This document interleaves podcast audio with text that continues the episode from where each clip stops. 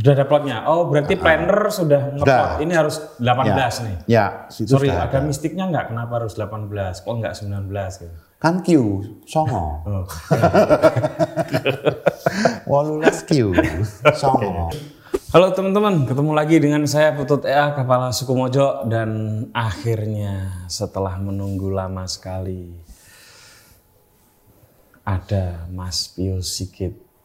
Cinta ini sudah banget Mas sampean. Maaf loh mas. Kesel mas ini mas. Pak Ong Hari Wahyu. Teman-teman, Jogja punya sesuatu yang baru yang menghebohkan publik. Eh, viral di mana-mana karena orang nggak bisa masuk. Kecewa karena orang nggak bisa masuk, yaitu eh, diorama arsip Jogja. Penyebutannya betul seperti itu. Ya, diorama Arsip Diorama Jogja. Arsip Jogja. Tempatnya di Dinas eh, Perpustakaan dan Arsip Daerah. Ya. Jadi Jogja itu sebetulnya ini banyak yang nggak tahu juga. Jogja itu sebenarnya punya perpustakaan terbesar di Indonesia, yaitu namanya Gra Pustaka. Ya. Gra Utama Pustaka kalau nggak salah namanya itu Eh, di sampingnya JEC dan di belakang gedung itu persis ada gedung Depo arsip. Depo Arsip. Depo Arsip. Dan di dalam gedung Depo Arsip inilah barusan diluncurkan satu apa ya satu karya seni dan karya seni dokumentasi menurut saya yang tadi itu saya sebut menggegerkan dan Mas Pio Sigit ini adalah direktornya. Ya? Perencana mas. Sebagai perencana. Oh perencana, eh direkturnya siapa? Direktur Direktur DPAD.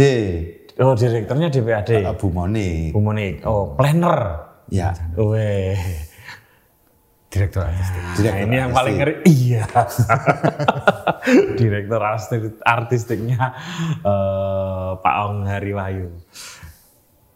Bro Pius, Iya. gimana ceritanya kok bisa Jogja bisa punya kayak gini nih, yang membanggakan sekali nih. Waduh. Gimana? Cerita ringkesnya piye? Oke, ceritanya ini dimulai dari empat tahun yang lalu sebenarnya. Hmm. Ini saya di apa? Diajak sebagai tenaga ahli waktu itu sebagai kurator perencana. sebenarnya. Kurator Sebagai perencana. kurator perencana. Kemudian ada banyak ahli di sini terlibat, Hmm. ada sejarawan, kemudian ada arsiparis, kemudian ada seniman, Mhm. Kemudian ada apa ahli IT juga di Hmm. sini. Ini kita eh, berembuk untuk me- apa, merancang ini. Nah, yang dirancang itu waktu itu gagasannya sudah clear, sudah solid. Gagasannya pada waktu itu perintah pekerjaannya adalah membuat satu diorama tentang sejarah Jogja. Basisnya arsip. Hmm. Jadi arsip adalah subjek yang ini bercerita Oke. Tentang Jogja. Hmm. Nah, kemudian seni di sini adalah alat untuk bercerita itu tadi. Oke. Jadi jadi di sini tetap dalam koridornya ini tetap eh, domainnya arsip.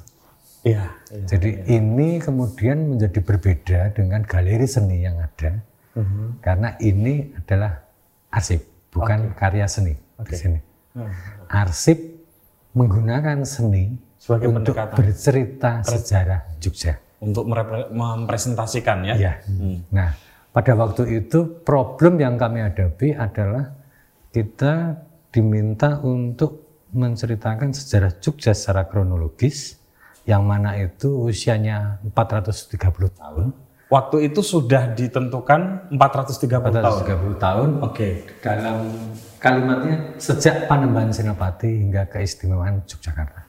Oke. Nah, itu rentang waktunya 430 tahun. Nah, kita diminta untuk merancang itu di gedung Depo Arsip di lantai satu seluas 1.400 meter persegi. Oh, awalnya lantai satu. Ya, ini lantai satu.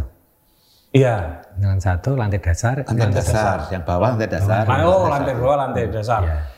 Berarti yang gambar-gambar uh, foto-foto itu sebenarnya tidak masuk dalam ini ya? masuk dalam tidak ini. masuk. Iya.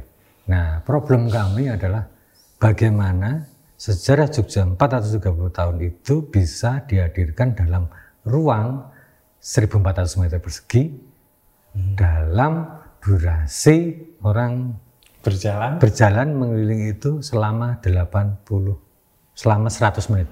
selama 100 menit. Bagaimana 430 tahun Jogja. Jadi bukan bukan cuma Jogja tetapi karena sejak Panembahan Senopati ini sejarah Mataram. Dan ngomong Mataram ini Pulau Jawa. Oke. Jadi seluas Pulau Jawa hadir dalam 1400 meter, 430 tahun hadir dalam 100 menit. Ini tantangan yang terberat. Hmm. Nah, oleh karena itu kita kemudian harus menggerakkan seni dan teknologi Ya. Untuk bisa meng- menghidupkan arsip ini bisa mas apa bisa menyentuh ke panca indera pengunjungnya Hmm. itu yang menjadi penting sehingga ketika dia menyaksikan ini suara tentang hal yang lain juga masuk sehingga sekian informasi dapat diserap dalam waktu yang sangat singkat Sorry, yang memberi Anda mandat kerja ini secara nomenklatur siapa? Jadi ini perencanaan dikerjakan oleh PT Trisakti Oke. sebagai pihak ketiga. Heeh. Ini pekerjaan dari langsung dari Dinas Perpustakaan dan Arsip Daerah. Oke, berarti dari Dinas Perpustakaan dan Arsip Daerah ya. Nah. Terus apa yang Anda lakukan setelah menerima mandat seperti itu? Oke. Ini timnya sudah terbentuk nih atau hanya masih brainstorming para ahli gitu? Oke, ini dalam eh, perencanaan pada waktu itu juga memang sangat terbatas karena memang di awal tidak menduga akan kemudian ini menjadi Sebesar ini. proyek yang seperti ini. Ngeri memang. Awalnya memang karena tantangan itu tadi bagaimana 1400 ya, 430 tahun. 430 tahun jadi 100 menit itu tadi kita butuh supporting infrastruktur yang luar biasa teknologinya kemudian ini juga tidak bisa tidak melibatkan seni. Oke. Nah, ini yang kemudian menjadi ajaib. Kenapa aja? Yang kemudian ini menjadi ajaib karena ini kemudian menjadi hal yang baru yang kemudian ketika apa kami presentasikan kepada Pak Gubernur Yang dalam hal ini adalah Sri Sultan. yang dalam hal ini adalah Sri Sultan dari beliau meminta untuk jangan tanggung-tanggung Sing apik sih, Sas. sing apik sisa Wah. dan ini yang kemudian ini menjadi kerja berat kemudian karena jangan tanggung-tanggung itu tadi Hmm.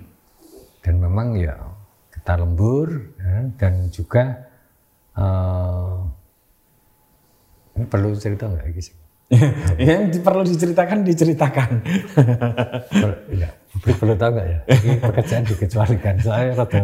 Nggak usah cerita. oh, berarti ada yang tidak diceritakan. Nggak usah di, nggak usah Aku diceritakan. ndak pengen liane. Nah itu karena Itu empat tahun yang lalu. itu empat tahun yang lalu Diobrolin. kita mulai kita mulai kemudian itu produknya storyline dan DED DED itu? detail engineering design. Oke. oke kemudian di karena pada waktu itu kita masih ragu-ragu ya PT Trisakti masih ragu-ragu dengan outputnya dan kita minta untuk kita review. Karena pada waktu itu durasi waktu yang diberikan kepada kami itu sangat mepet Ya itu berapa tahun? itu waktu itu hanya lima bulan, tetapi untuk detail engineering desainnya kita hanya punya waktu dua bulan untuk mengerjakannya. Bentar-bentar, Bung. Risetnya gimana kalau lima bulan itu? Atau sudah ada tim yang sudah membawa hasil risetnya? Jadi itu sudah termasuk riset. Oh, ya? Dalam lima bulan itu sudah termasuk riset. Yang menarik di Jogja itu adalah eh, materi riset itu banyak sekali sudah ada di mana-mana. Ya, Di masalahnya kampus-kampus adalah di justru ini karena sudah ada. terlalu banyak, kan metilinya yang susah. Iya memang. ya kan? itu memang problem. itu memang problem untuk merangkumnya Hmm. menjadi pendek. Cuman pada waktu itu memang dari apa eh, kita melewati sekian forum grup diskusi, Hmm. memang kita undang ya waktu itu memang mengajak apa para ahli yang ada di Jogja untuk berdiskusi dan itu juga banyak sekali masukan karena memang juga eh, banyak hal kemudian yang yang pada akhirnya bisa kita rumuskan mana yang ini penting untuk ditampilkan atau enggak. Oke. Karena pada dasarnya sebenarnya secara keseluruhan ini bagaimana ini bisa menjadi sajian sejarah yang ini kalau bahasanya Prof. Ton itu eh, dia adalah ini lokal history tetap, Mhm. tapi lokal history ini total history dan juga ini people history. Jadi bukan cuma sejarahnya penguasa, tapi juga sejarahnya rakyat Rakyat.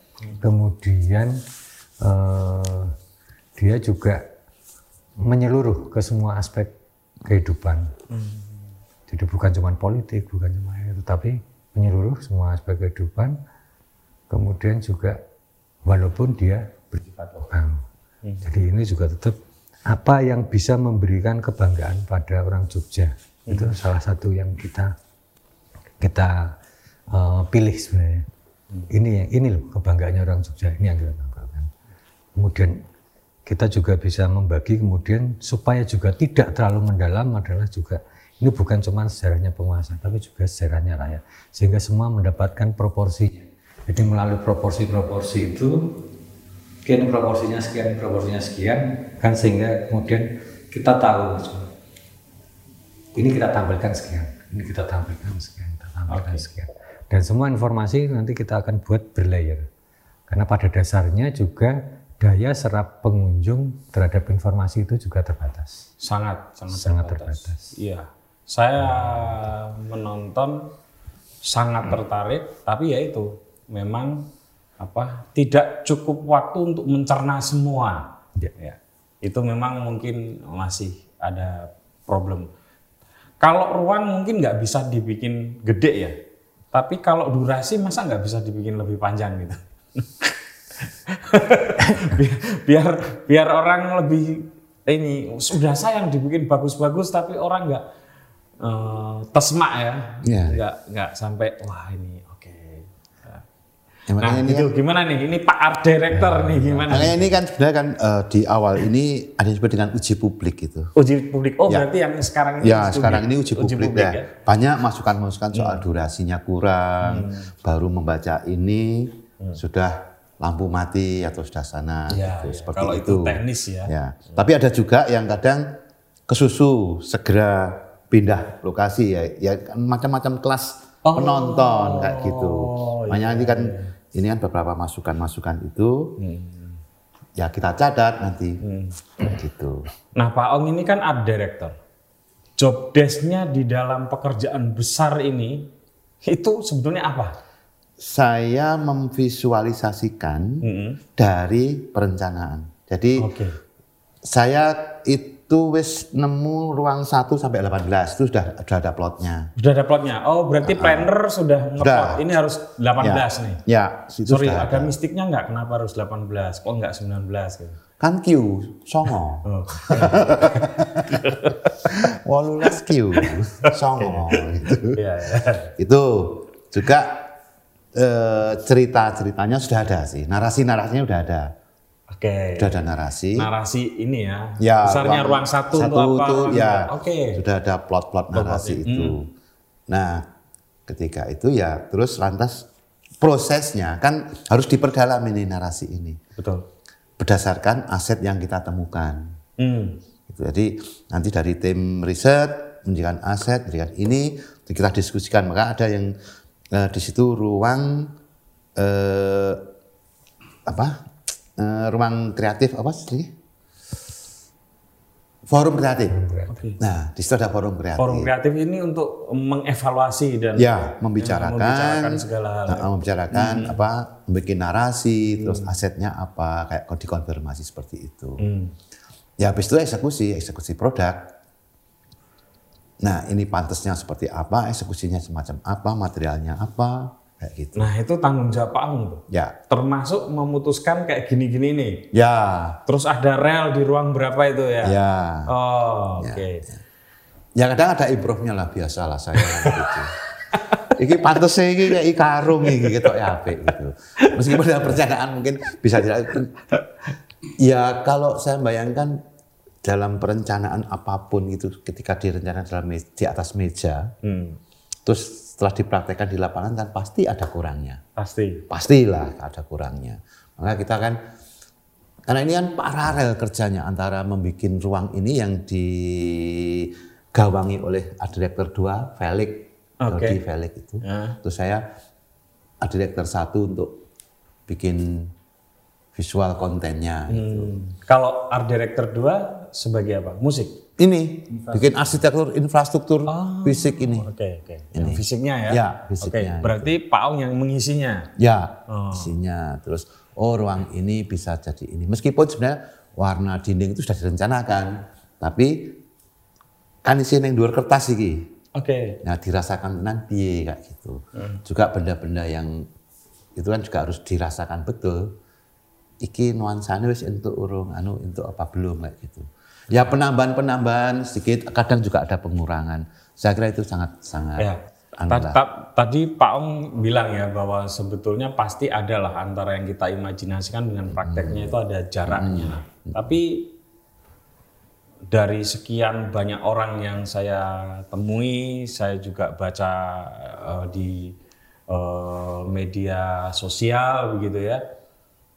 Hampir semua orang termasuk saya tentu saja justru ya shh, terkejut. Saya jujur saja ketika datang ke sini ya alah ya apa sih jenis arsip, paling di, disenekke yo walaupun paling main kertas template nih atau apalah gitu ya, ya. bayanganku ya mungkin ya nilainya itu ya ketertarikannya itu mungkin tujuh itu udah maksimal lah tapi begitu masuk ke sini wah ini luar biasa ya Ya. gitu. nah eh, membayangkan nggak Pak Om, bahwa ternyata eh, eksekusinya itu bisa sampai memukau banyak orang dan saya kira ruang ini akan menjadi salah satu ruang penting. Mohon maaf nih, saya cerita lagi. Kali anak saya yang kecil itu kan sudah sering datang ke museum, ya, tapi bukan di sini. Ketika mau diajak ke sini, dia nggak mau karena apa sih ya paling kayak mohon Kayak maaf ya, ya, yang di sana sana gitu ya. Tapi saya minta ibunya untuk dipaksa. Enggak harus datang. Karena saya sudah datang gitu. Dan benar. Ternyata begitu dia datang ya senang dan mau mengajak teman-temannya untuk datang ke sini. Dan saya eh, beberapa teman lain juga hal yang sama gitu. Eh, nah itu apa yang membuat Pak Om kemudian kepikiran untuk tidak dibikin atau bukan bahasanya bukan gitu. Dibikin yang membuat orang kemudian merasa wah ini menarik gitu. ya. Gimana tuh Nah tentunya kan gini ya, Eh, misalnya artefaknya itu, misalnya kayak kita bikin buku, kalau bisa kita bikin buku yang kayak yang benar gitu, seperti aslinya. Jadi sebenarnya wujud-wujud tiga dimensi, terus wujud arsitekturalnya, bendanya itu eh, diberi pendekatan seakan-akan seperti aslinya gitu. Hmm. Jadi dan benda itu pun tidak sekedar wis diseleh nih, tapi bagaimana harus di di display sedemikian rupa ya dengan berjarak, dengan lighting itu itu akan akan bikin satu yang lebih orang ingin iki asli apa ora toh. Kan kalau orang melihat sesuatu yang usang kayak asli gitu kan ono rasane deg-degan kayak gitu. Nah, terus eh, waktu itu kayak rel kereta itu ya. Nggak tahu dulu pertama emang mau rel atau apa ya. Rel kereta. Mm, terus dulunya tidak dibikin tiga dimensi gitu. Terus akhirnya kalau dibikin tiga dimensi menarik gitu. dibikin beneran nggak gitu. Hmm. Nah, seperti itu. Dan ini kan kita juga melibatkan banyak seniman, Ya. ya berupa-berupa. Oke. Jadi ada yang dilukis ulang. Hmm. Jadi ada yang interpretasi juga. Misalnya di ruang tiga itu cerita tentang Amangkurat ya. Hmm. Amangkurat terus kita interpretasi diwujudkan seperti belawong dari kayu. Oke. Nah saya kira hal-hal semacam itu yang orang itu kok pengen lemok, pengen Hmm. iki jok-jok zaman biyen ya kaya ngene po ya. Ya ya mbuh. Tapi kesan ketuaan, kesan itu kita mencoba pendekatan dengan sesuai dengan zamannya materialnya itu. Hmm. Sesuai dengan zamannya. Maupun bentuk-bentuk goresan gambarnya. Kalau melibatkan seniman kayak gitu ya Pak Om ya, itu ada apa ya? Ada guidance-nya nggak? Atau mereka bebas menafsirkan? Oh enggak, tentu ada guidance, ada, Ada, guidance, ada, ada, guidance. Artinya kita memilih itu yang eh, mempunyai orientasi yang kita inginkan. Oke. Oh iki ahli iki, iki ahli ini iki cah realis iki pantes ini. Kayak ini kayak seperti real itu ada memang anak seniman yang khusus bikin tentang sepur kan. Nah itu di kita order seperti itu, yang bikin patung ini anak ini yang pantas. Jadi kita tetap memilih. Oh si A ini sering gambar wayang ini, maka kita order sunggingan wayangnya. Jadi kita tetap melihat keahlian si seniman. Nah, Mas Pius, eh, dari sisi kesejarahan, em, kan perdebatannya sebetulnya banyak ya. Nah, untuk meminimalisir perdebatan itu tuh dalam sisi konten itu dulu di dalam perencanaannya gimana tuh, Mas? Yang seperti Tanda bilang 4.300 tahun itu kan nggak sederhana. Ya? Ah, sorry, 430 tahun itu kan nggak nggak pendek banyak ahli, banyak sejarawan yang mungkin berbeda pendapat satu peristiwa dengan peristiwa yang lain gitu. Nah, untuk meminimalisir perdebatan-perdebatan gitu dari sisi konten itu dulu dalam perencanaannya gimana? Nih, jadi gini, mau mau sejarah itu selalu ada yang suka, ada yang nggak suka kan gitu. Pasti. Selalu gitu. Apa? Tapi sebenarnya kalau kita kemudian menempatinya secara proporsional dan ap- apalagi ini sudah juga alurnya kronologis, setiap peristiwa kan berdampak ke peristiwa berikutnya, ke peristiwa berikutnya. Ketika kita susun bareng ini, ini juga akan saling mengkurasi kok. Ah, Karena kemudian waktu menentukan bahwa dia tidak tampil lagi. Dia tidak berefek di masa setelahnya. Kan otomatis dia Ah. kemudian oke ini akan terpinggir juga. Walaupun ini juga punya sisi yang lain. Kan gitu. hmm, Jadi ada anunya itu. Tapi juga sebenarnya juga ada hal lain juga yang juga menjadi untuk kita mengkurasinya supaya ini juga lebih memberikan pengalaman yang total gitu ya. Hmm, Itu juga karena memang zaman itu kan berubah. Ini kan kita membagi ada lima periode. Lima periode masa Mataram, masa Kesultanan, zaman pergerakan, terus Republik, Reformasi. reformasi. Republik reformasi. Ini setiap zaman ini punya environment dan ambien yang berbeda. Ini zaman cara berpikirnya berbeda. Cara berpikirnya berbeda. Nah, dengan masing-masing cara berpikir ini, ini kan juga nggak gampang untuk membuat pengunjung bisa merasakan ini apa eh, periode ini zamannya. Untuk merasakan zaman itu kan mereka nggak bisa.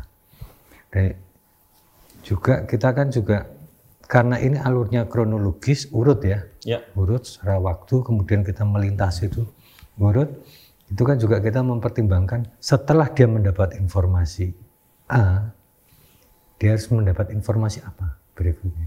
Oke. informasi apa? Dengan urutan hierarki seperti ini layer-layer ini sebenarnya juga sudah mengeliminir dan memberi arah sebenarnya. Apa yang akan kita pilih? Apa yang akan kita tampilkan? Karena kemudian setelah masuk pada masa sekian ini juga sudah semakin kelihatan arahnya ini ke mana sebenarnya. Hmm, jadi juga apa? Sampai kemudian ada yang apa? Kita agak apa? Uh, menghindari yang sensitif sensitif sejarah-sejarah yang supaya tidak terjadi itu, perdebatan polemik. itu sensitif. Hmm. karena memang juga agak susah ketika yang sensitif itu diikuti kita hilang jalan. Ya. di masa yang berikutnya ini ya. tidak dibicarakan lagi ya, jadi ya. ini seperti ini nggak bisa kemudian ini kayak misalnya peristiwa Madiun kan sebenarnya salah satu ya. pusatnya di hmm, Jogja hmm, itu kan Ya, itu susah lagi untuk. Tapi kalau kita belok ke situ, hmm. kita sudah ke ya, okay. alur ini. Ya, ya. Jadi itu menjadi lebih mudah sebenarnya. Pak Ong di Mojok kan dimuat tuh apa uh, salah satu kendala. Ini menarik ini. Saya karena saya mengalami, saya melihat juga kan nanti teman-teman kalau hmm. melihat ya. Jadi kita ada fase satu fase di, Nus, di Nusantara ini di Indonesia ini fase satu fase yaitu uh, kerja paksa yang Jepang. -hmm. Ya foto atau film dokumentasinya itu kan orang kalau di Jogja orangnya girang gitu. Sementara ya. dalam sejarah keseluruhan itu adalah tahun-tahun paling pahit. Ya. Uh, nah itu terus paham komentar ini kok gambarnya kok gambar wong seneng kape. Ya. Itu gimana tuh? Jangan kan, memang orang Jogja seneng di masa masa itu. Itu kan di propaganda propaganda Jepang ya. Oh, yang kita ya, dapatkan. Ya, oh. ya, filmnya, hmm. posternya kan semua kan senyum. Senyum. Yang ceritanya katanya senyum. ada orang pakai katok karung goni dan sebagainya kan ada Romusa itu kan. Hmm. Data itu memang di Jepang uh, untuk masa Jepang itu memang sulit banget data itu. Majalah aja semua semua majalah Jawa Baru kayak macam-macam kan anunya uh, propagandanya Jepang gitu. Hmm. Nah, di situ di dalam sebentar. Jadi Jepang juga menyeting orang-orang untuk tersenyum iya, ketika mereka berjalan. Di film-film dokumenternya itu hmm. ada nari, difasilitasi oleh Jepang. Mau iya. berangkat Romusa saja dada-dada seneng iya, kayak iya, gitu. Iya. Nah, makanya di multimedia itu kita kasih uh, ahli sejarah waktu ahli sejarah mm -mm. zaman Jepang itu terus sama dua ini saksi Iya kesaksian. Nah, bagaimana, bagaimana zaman Jepang. Jadi untuk bikin imbangan, jangan-jangan enak zamanku ya zaman Jepang kayak gitu toh, kayak gitu.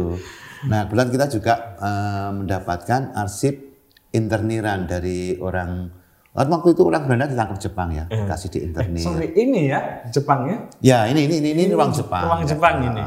Ya, nanti kalau teman-teman datang ke sini, hmm. itu memang film sebagian dokumentasinya itu orangnya kelihatan senang Senyum, semua. Ya. Ya. Olahraga ya. difasilitasi, hmm. kesenian difasilitasi itu. Hmm.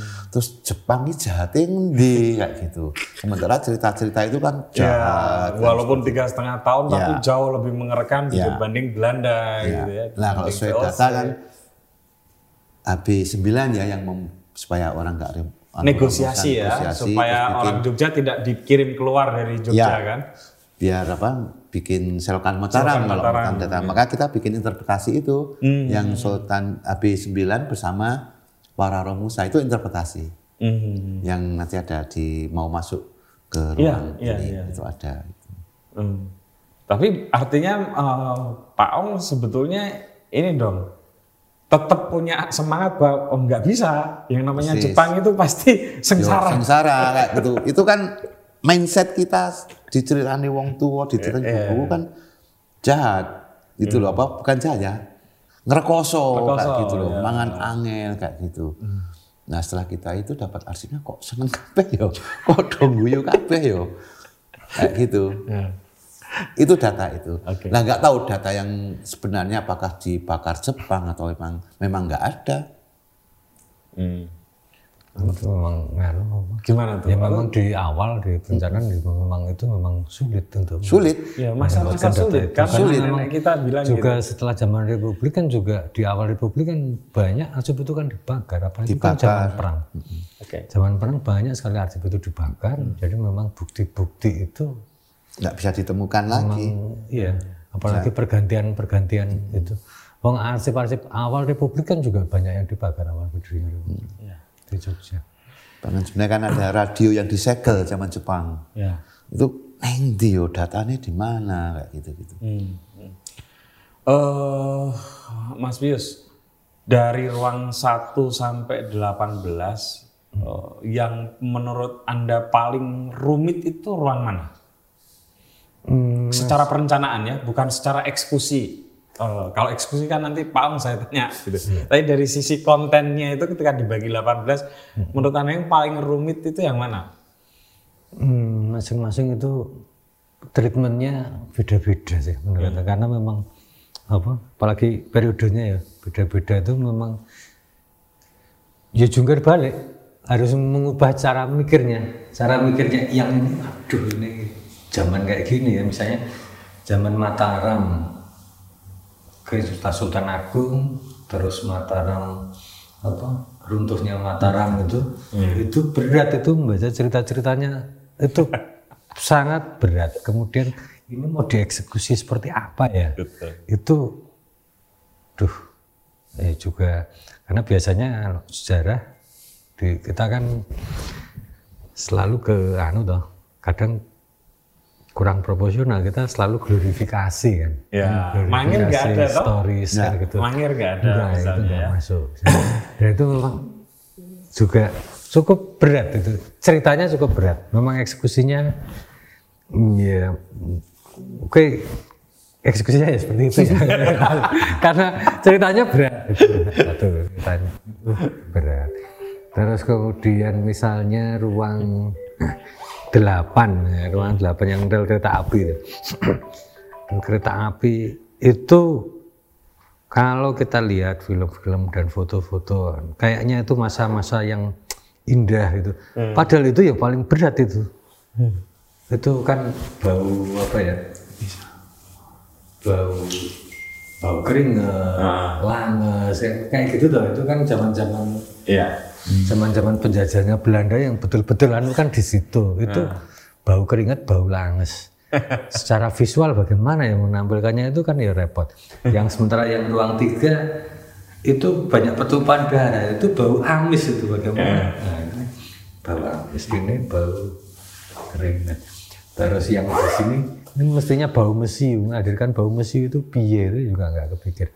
Tapi yang paling berat juga satu untuk orang Jogja sendiri. Hmm.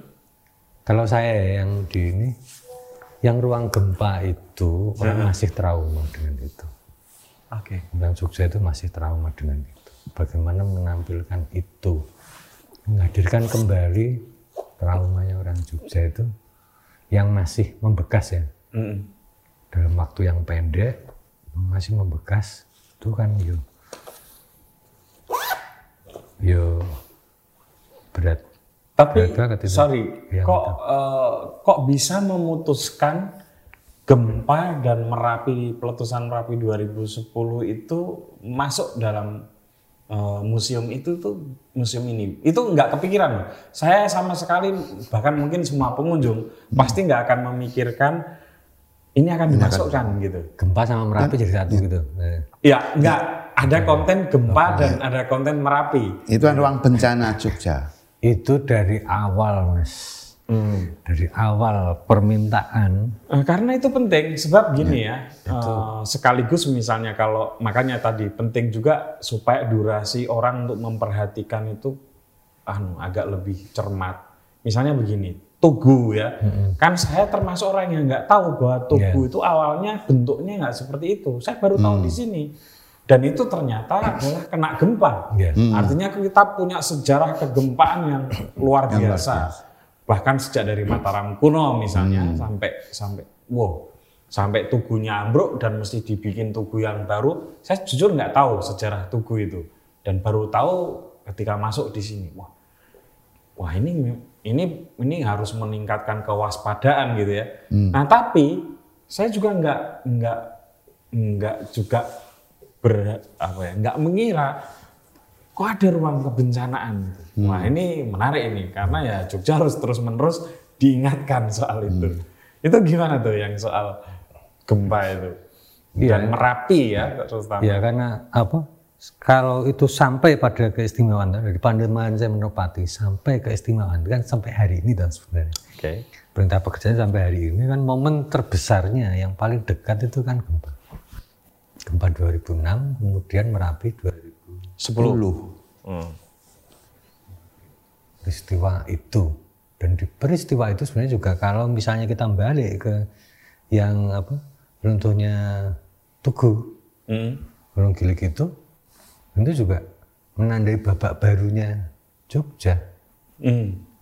karena setelah peristiwa 1864 itu Jogja berubah dari masa yang sebelumnya Iya, iya. ya kan Iya. rel kereta api masuk revolusi industri cara berpikir Iya. cara berpikir orang berubah semua itu berubah dan itu dalam waktu yang sangat singkat Nah, itu Juga di ruang satu kan ada Mahapralaya itu kan Mahapralaya itu juga gempa. Ya, eh, yang Merapi, Iya. yang menghancurkan Hindu kayak Hmm, seperti ya. dan itu juga gini ada- misalnya di sebagai penutup ya untuk di ruang gempa kan juga di ini bahwa memang penting penataan kawasan berdasarkan mitigasi bencana.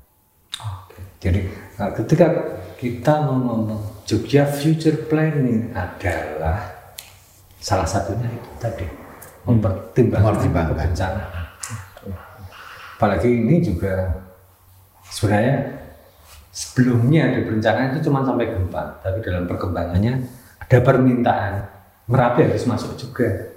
Itu berarti gempa Merapi. Walaupun sekarang ada pandemi, mestinya ini juga harusnya juga masuk masuk kan gitu. Iya. Karena ini yang yang menarik adalah ini alamnya yang kemudian mengarahkan bagaimana kita harus berubah. Iya. Dan pandemi ini ini tentang bagaimana kita belajar meninjau ulang mobilitas manusia dan juga relasi antar manusianya kan gitu. Ini akan menjadi menarik sebagai pijakan untuk membaca ke depan Jogja itu harus bagaimana kan gitu. Kalau Pak Om, mana Pak ruang yang paling menantang secara estetika? Kalau yang paling ya sulit ya untuk semuanya itu punya kasusnya sendiri-sendiri. Oh gitu. Ya, semua punya kasusnya sendiri-sendiri, punya treatmentnya sendiri. Sebenarnya kan ya hampir sama semuanya. Karena kita kan gini, mencoba membuat sesuatu yang tidak normatif. Itu pasti. Terus bahkan ketika kita milih foto-foto pun, kuwi nek iso ya aja sing wis publik ngerti. Kan itu menarik, artinya yang publik yang belum tahu. Nah, menseleksi itu kan juga enggak gampang ya, artinya harus disesuaikan dengan narasi yang sudah ada Oke. kayak begitu. Terus bagaimana eh, kita mengorder ke tim riset golek foto sing iki misalnya seperti itu. Ya contoh di kayak pendidikan gitu. Ruang pendidikan kita tidak cerita tentang kampus tapi bagaimana cerita tentang kos-kosan, tentang eh, signage jalan di kampung, tentang itu asrama mahasiswa. Jadi bukan melulu tentang sejarah perguruan tingginya. Ah, gitu. Jadi kita mencoba mencari di balik di balik apa peristiwa yang secara umum orang udah tahu lah. iya. Misalkan orang tahu ya Jogja kota pendidikan ada UGM, ada kampus besar, tapi sik yo ki akeh kos-kosan lho, akeh warung, akeh ini. Maka kita bisa menampilkan tiket bioskop yang Iya. ibunya mahasiswa dulu Betul. terus kwitansi fotokopi, skripsi, wesel. Iya. seperti Menarik itu, menarik. Iya. Nah, rata-rata kita Ya. kerumitannya mencari itu. Ya, mencari ketika orang itu. masuk ke ruang pendidikan kan itu. bayangannya ya UGM, gitu ya, IAIN. Nggak seperti itu. Nah ini dibalik dibaliknya itu. Jadi ibarat kalau kita memvisualisasikan ini tuh, saya kalau melihat rumah itu bukan dari halamannya, tapi dari dapurnya. Ah, oke. Oke. Omah kayak ini ki pawone kayak apa toh? Iya. Nah, dari dapur oh ini ini ini. Jadi semua dari baliknya itu. Kalau Jadi jadi arahnya ke people history. Iya, history. people history-nya. Tapi di ruang mana itu saya lupa. Itu kan ada foto-foto tokoh-tokoh Jogja. ada dua tuh. Ada yang foto-foto kecil yang biru-biru itu ditempel di dinding. Yang satu seni sono. Nah, Oh, ruang Ya. budaya. ruang budaya ya. Ya. Itu kan, wow, Jogja juga kota budaya. Itu tantangannya gimana? Wah, itu Oh, itu seleksinya memang rumit ya. Oh, itu- Tapi kita kan punya lebih dari foto itu harusnya. Kita Hmm. punya banyak. Itu Jadi kita itu akan akan rolling. Jadi wes ki gilirannya 30 orang dulu. oh gitu. Heeh, kita masih punya stok. Oh. Nanti anu diganti. Kalau enggak kan terjadi kecemburuan. Oh iya dong. Loh, mbahku kae, oh, bapakku kae kayak gitu-gitu. Ya. Nah, repotnya di masang foto tokoh ataupun itu tuh repotnya di situ. Kayak di ruang budaya seni sono itu. Wah. Hmm. Seni sono, iya. Itu harus ngabsen. Kalau ada si Padahal A, ada- harus ada si ini. Iya, padahal ini. itu ada ribuan seniman pernah aktif di banyak. situ. Tapi itu pun masih ada screeningnya. Misalkan si A dipilih, nah dia punya jasa apa terhadap budaya Jogja. Kok cocok terkenal min mergo mabuke apa mergo lucune kan gitu kan. Bukan soal itu, tapi bagaimana si pribadi ini memberi kontribusi tentang kebudayaan Jogja. Itu screening utama. Gitu. Neng yo se kae iki yo iya meskipun porsinya segini kayak gitu ya. Tapi- Nek ora disebut kae engko iki Oke. rumangsane aku ki dudu budayawan po. Nah, kayak gitu-gitulah. Itu sangat hati-hati. Semoga yang ini lengkap deh teman-teman Jadi, seniman iya, budayawan Jogjanya lengkap. istilah tentang yang apa untuk yang lokal historinya itu juga bukan kepada orang asli Jogjanya tetapi Ya. orang yang bisa memberi kebanggaan Kebanggaan terhadap Jogja.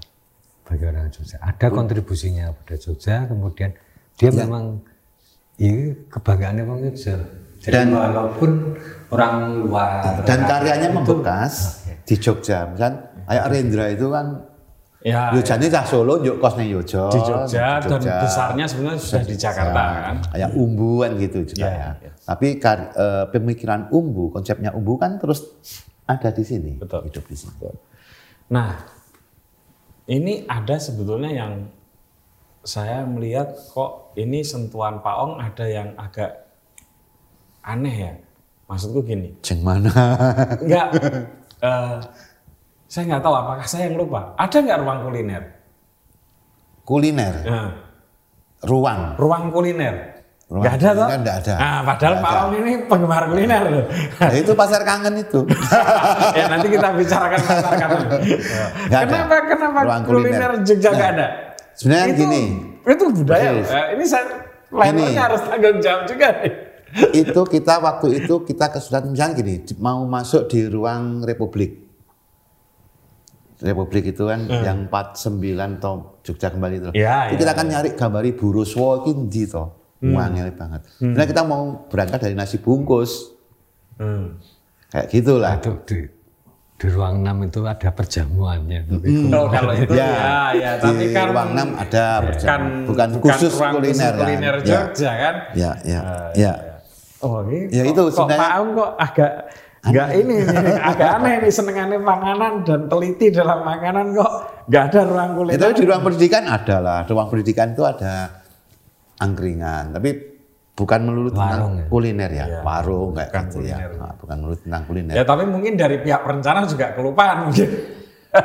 Bahwa kuliner itu budaya penting gitu. Ya, Iya, ya, itu ya. Ah, itu menarik. Ini juga gini mas, apa di awalnya sebenarnya kita kan memang eh, subjek utamanya kan arsip koleksi Di PAD. di, Oh, oke. Ya, kan gitu loh. Oke, oke. Arsip koleksi DPAD, tapi dalam per- perkembangan. ya, tapi arsip koleksi DPAD ini sebenarnya kan DPAD, Andri itu kan sebenarnya juga eh, D- DPAD sendiri ini baru boleh mengkoleksi sendiri Mhm. itu baru 2000-an, Pak. baru setelah reformasi. Hmm. Sebelum itu arsip itu dimiliki Andri, sini cuma dapat kopiannya. Oh gitu. Tapi setelah reformasi ini sudah boleh menyimpan aslinya, kopiannya di Andri. Nah karena itu juga memang ada keterbatasan dan juga memang orientasi pengarsipannya itu kan zaman yang sebelumnya berubah-berubah gitu sehingga memang ada keterbatasan-keterbatasan itu. Sementara untuk saat ini eh, kalau ngomong sejarah juga orientasinya sudah kita juga sudah nggak mau lagi model sejarah penguasa kan begitu sehingga memang kemudian kita melebarkan untuk arsip-arsip dari kayak dari media. Dari media. Tapi media juga punya pilihan, punya pilihannya sendiri. Iya, Juga iya, dia iya. Mereka kan punya mau punya kacamatanya sendiri. kan yang itu prapayu kan sehingga oke sehingga kita meluaskan lagi untuk yang arsip-arsip milik pribadi Oh, Ya ini yang belum muncul. iya. Sehingga memang kemudian hanya ada Mas Erson yang banyak melacak Yang dimiliki orang. ya, pribadi-pribadi itu sehingga Kalau- memperkaya itu Kalau kayak gitu tuh dipinjam, dibeli atau gimana, Pak? Yang ini artinya kan dengan uji publik ini semoga nanti arsip pribadi itu muncul. Tapi ada masih ada ruangnya nggak untuk memajang? Nanti kita rolling. Oh, Kita rolling gitu bisa seperti itu. Eh, harap- harapannya memang eh, ketika arsip-arsip mereka muncul gitu, mereka merasa menjadi bagian dari Ya. mereka merasa bagian dari sejarah Jogja gitu. Walaupun itu nanti kita ganti berganti berganti, tapi orang merasa ada oh ada yang saya kenal di sini, ada yang ini, oh ini kakek saya, Iya. oh ini tetangga itu jadi Saya pernah di salah satu kota kecil di Jember itu ada pameran yang menarik sekali. Kuratornya kebetulan temanku. Eh, jadi it- itu pameran album foto keluarga. Hmm. Itu. Tapi dari situ kita jadi ketika di orang membuka semua album keluarganya gitu ya, dibuka untuk dipamerkan ke publik gitu di r- depan rumah masing-masing atau di tempat tertentu gitu. Jadi orang jadi tahu nuansa kesejarahannya dan lain sebagainya. Nah mungkin ini dimaksudkan untuk memancing orang untuk untuk membawa arsip gitu, pribadinya, ini pribadinya supaya itu. Ya. oke oke oke. Nah, soal beli sewa itu kan Itu kalau dia kan manajemen lebih ya. punya kebanggaan ketika Iya iya iya. iya. ketika foto keluarganya ada di sini. Betul, betul, betul. Nah, ini terakhir karena waktunya sudah uh, agak panjang. Ke depan ini gimana sistem manajemen dan operasionalnya Pak apa eh, Diorama ini. Diorama ini. Kan Anda berdua ini di dalam tanda kutip diajak sebagai ahli gitu ya. Tapi kan ini nanti gimana mengikuti dinamikanya, manajemennya akan seperti apa? Itu tahu nggak akan gimana? Gitu sih. ya ini kan perencana. Oke. ini dari apa? Dari uji publik ini sebenarnya kan nanti kita akan evaluasi karena tetap ada lebih dan kurangnya ya. Karena memang ketika ini awalnya memang perintah pekerjaannya ini maunya kronologis, itu kita tetap harus eh, taat pada waktu. Ya, ya. Jadi semua pada rel waktu. Ya. Sehingga ketika mau tahu tentang ini, dia harus lewat ini dulu. Oke. Dia harus melewati ini, Ya, melewati ini. maksud saya Dan gini, itu- nanti dari tim semua tim yang terlibat ini dikembalikan ke di eh, apa? DPAD. Dinas arsip kan? Ya. Nanti berarti yang mengelola dinas Ya. arsip. Iya. Ya. gitu. dikelola. Ah, Oke. Iya. Oke, ini yang dikelola iya. dinas arsip. Kemudian ini kan anu, apa? eh, ada program pengembangannya. Ada. Iya. Ya, Jadi setelah ini nanti juga ada kan ada apa setelah uji publik nanti ada perencanaan lagi untuk pengembangannya. Tapi tidak mungkin dibikin ruang ke-19 ya. Oh itu mungkin saja. Ya, mbok. Itu mungkin saja apakah Mungkin ya. bangunannya akan Mungkin setiap dua tahun akan sekali di- ada penambahan ruang gitu. Karena dengan ruang yang ada ini kan sebenarnya untuk menampung narasi itu kurang, nanti juga tergantung sebenarnya masih kurang gitu ya dengan dari publiknya sendiri sebenarnya. Publiknya maksudnya gini apa? Deliverynya sampai atau tidak. Ini yang penting kita pelajari delivery message dari arsip-arsip itu sampai nggak ke publiknya. Kalau itu nggak sampai, apa ini kita pelajari lagi. Tapi kalau kemudian ini juga akan mau seluas apa ke publiknya akan seluas apa. Nah kalau misalnya pun ini nanti apa ini tidak mencukupi karena tetap ya ini ada batasan ruang, ada batasan waktu. Nah, mungkin akan ada Oke. Ruang pamer ruang pamer yang lain itu sudah dilihatkan dan juga mungkin yang sifatnya tematik Oke. Nah, kalau tematik dia bisa akan lebih mendalam. Hmm. Jadi yang apa ya, yang sejarah yang nggak terbicarakan itu malah justru bisa muncul kalau yang di tematik. Terakhir, terakhir banget ini mas. Kenapa sih harus 100 menit? Itu atas dasar apa?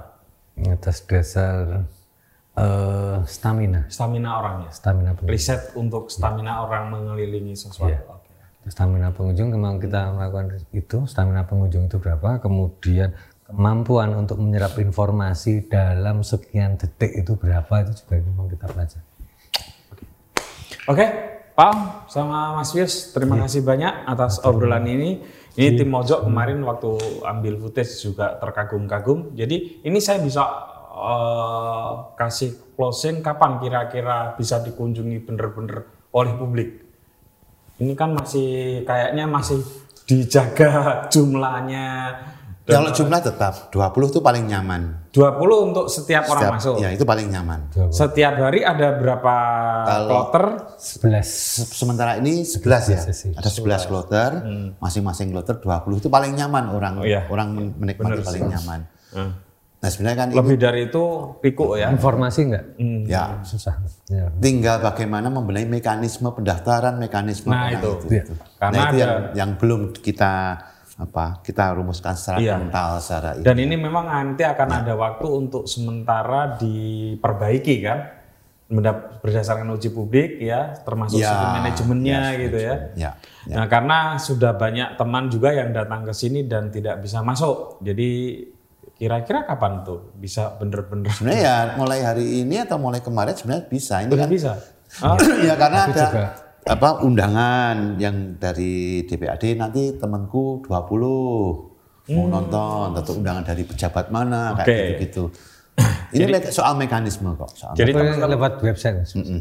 Oh, lewat, enggak. ini sekarang lewat website. Reservasi lewat website. Reservasinya Tapi lewat sementara ini Sementara tapi website sementara sedang kita perbaiki. saya perbaiki dulu. Karena ya. Oke, berarti Under nanti untuk untuk bisa datang ke sini ke mendaftar dulu di websitenya. Di website. Kalau boleh tahu websitenya arsip Jogja jogja.id ya. ID. dot jogjaprof.go.id apa tek Nah, arsip Jogja. Kalau ora di- Jogja Prof kan wis pindah Jogja Prof wis migrasi loh oh ya Sudah harusnya- migrasi, Mas? Harusnya di ar- Iya. arsipjogja.id ya. Ya. Silahkan daftar di situ dan datang ke sini dan itu gratis.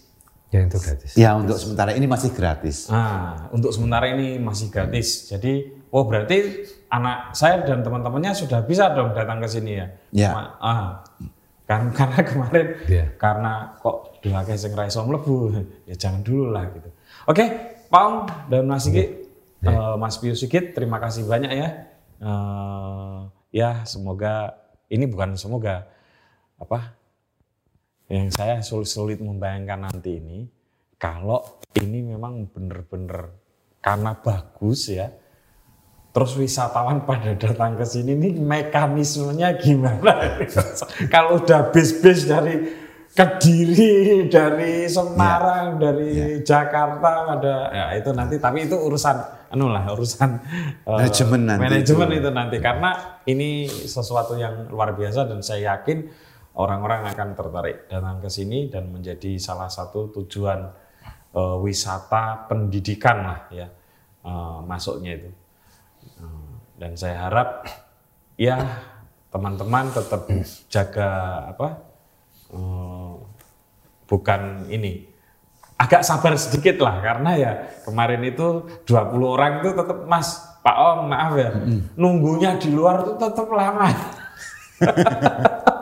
Eh, kalau sekarang masih ada pasar kangen, nah nanti kalau nggak ada pasar kangen, gimana tuh nunggunya kayak kayak gitu. Ya. ya nanti pasti itu ya semoga dipikirkan lah karena menunggu sa- satu jam satu setengah jam itu kan juga menunggu yang lama dan harus ada sesuatu yang menarik. Oke, begitu saja teman-teman. Silakan datang ke eh, diorama Arsip Jogja.